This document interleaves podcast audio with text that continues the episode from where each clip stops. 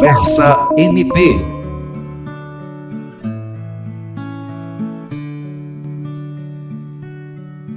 Você já ouviu falar sobre violência psicológica? A violência psicológica é uma forma de agressão caracterizada por constrangimentos, ameaças, humilhação, manipulação, chantagem, isolamento, ridicularização, limitação do direito de ir e vir ou qualquer outra situação que cause prejuízo à saúde psicológica e à autodeterminação da vítima. E como saber quando estamos sofrendo esse tipo de violência?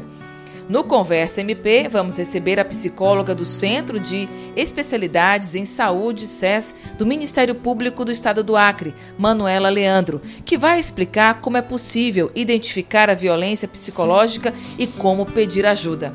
Olá, Manuela, seja bem-vinda ao Conversa MP. Então explica para quem está acompanhando o nosso podcast como identificar a violência psicológica no trabalho, nos relacionamentos e nas amizades. Pode ser muito difícil de identificar, porque muitas vezes é mascarado como ciúmes ou até mesmo caracterizado por controle, ofensas e humilhações. E boa parte das vezes a vítima tem dificuldade em romper a relação, porque o abuso psicológico ocorre de maneira gradual, mas constante, minando a autoestima e anulando a pessoa. E essa violência, ela pode ocorrer não apenas nos relacionamentos afetivos, mas também nas mais diversas esferas da vida, até no trabalho.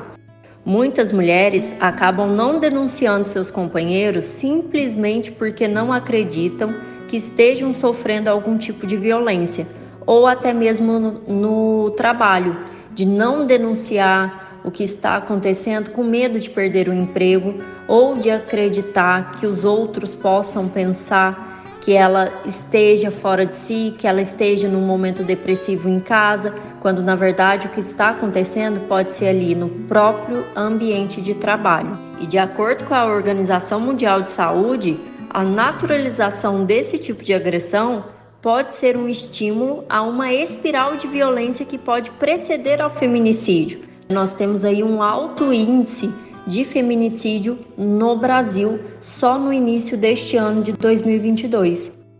Manuela, qual é a principal característica da violência psicológica?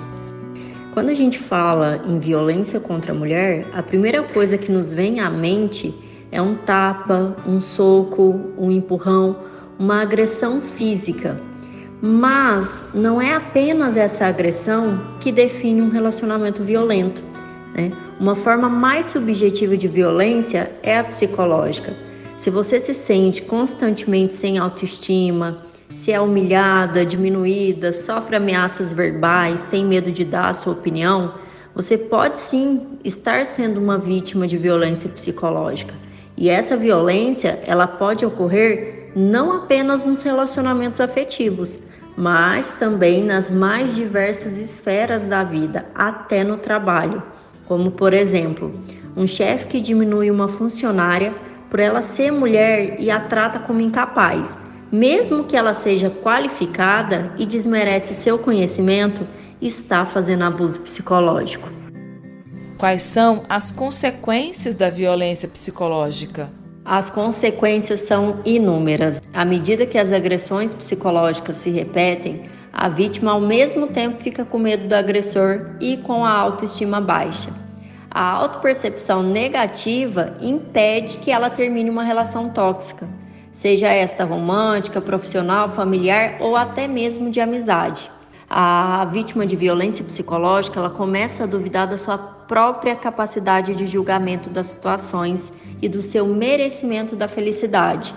O agressor psicológico comumente consegue fazer a cabeça dela, criando um laço de dependência difícil de ser quebrado. E aí, consequentemente, a vítima se anula, se diminui, se isola de pessoas queridas e, para não ser agredida repetidas vezes, ela cede às vontades do agressor e tenta criar uma convivência harmoniosa, mesmo que isso signifique sabotar a sua própria felicidade. Outras esferas da vida da vítima também são afetadas. Ela deixa de trabalhar com afinco, de falar com amigos, de sair de casa, de cuidar da saúde, da aparência, de fazer até planos. E, a longo prazo, essa forma de violência também causa diversos transtornos mentais severos, como ansiedade, síndrome do pânico, estresse pós-traumático e até mesmo a depressão. Como o estado emocional da vítima está fragilizado a ponto dela duvidar do seu próprio valor como pessoa, é muito difícil para ela deixar um relacionamento abusivo ou cortar relações com um agressor psicológico. E quem está de fora pode até não entender a sua decisão de ficar ao lado do perpetuador das agressões. É nesse momento que surgem aquelas concepções errôneas, né, do relacionamento doentio. O simples fato de dizer: ah, ela ou ele gosta de sofrer. Na verdade, a vítima precisa de ajuda psicológica e apoio para se reerguer e conseguir deixar a situação desagradável. Então, se você é vítima dessa forma de violência, entenda que não é preciso se envergonhar por isso. Já se você teme por sua segurança, não hesite em contactar as autoridades e se distanciar do agressor. E se você que está ouvindo é próximo a uma vítima de agressão psicológica, independente da natureza do relacionamento dela com o agressor, você pode primeiramente demonstrar o seu apoio a ela. Como as vítimas costumam estar em um estado fragilizado, ela pode ter medo ou vergonha de falar com você sobre a violência.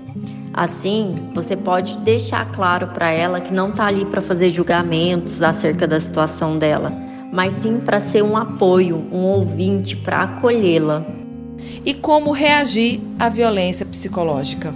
A vítima também pode ir diretamente a uma delegacia da mulher e fazer um boletim de ocorrência, assim como pedir uma medida protetiva ou ligar para o número 180, que é o principal canal de denúncias do governo federal.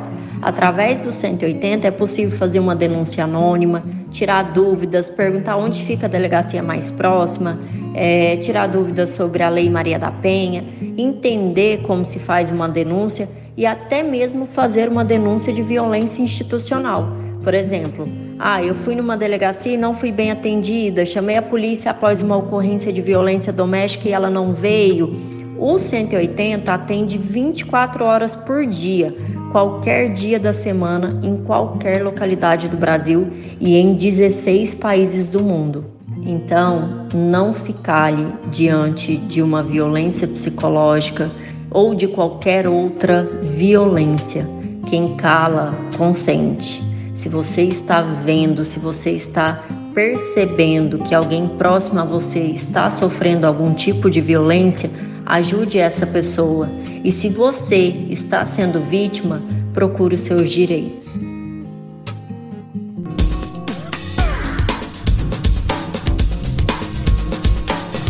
Você ouviu Conversa MP, uma produção do Ministério Público do Estado do Acre.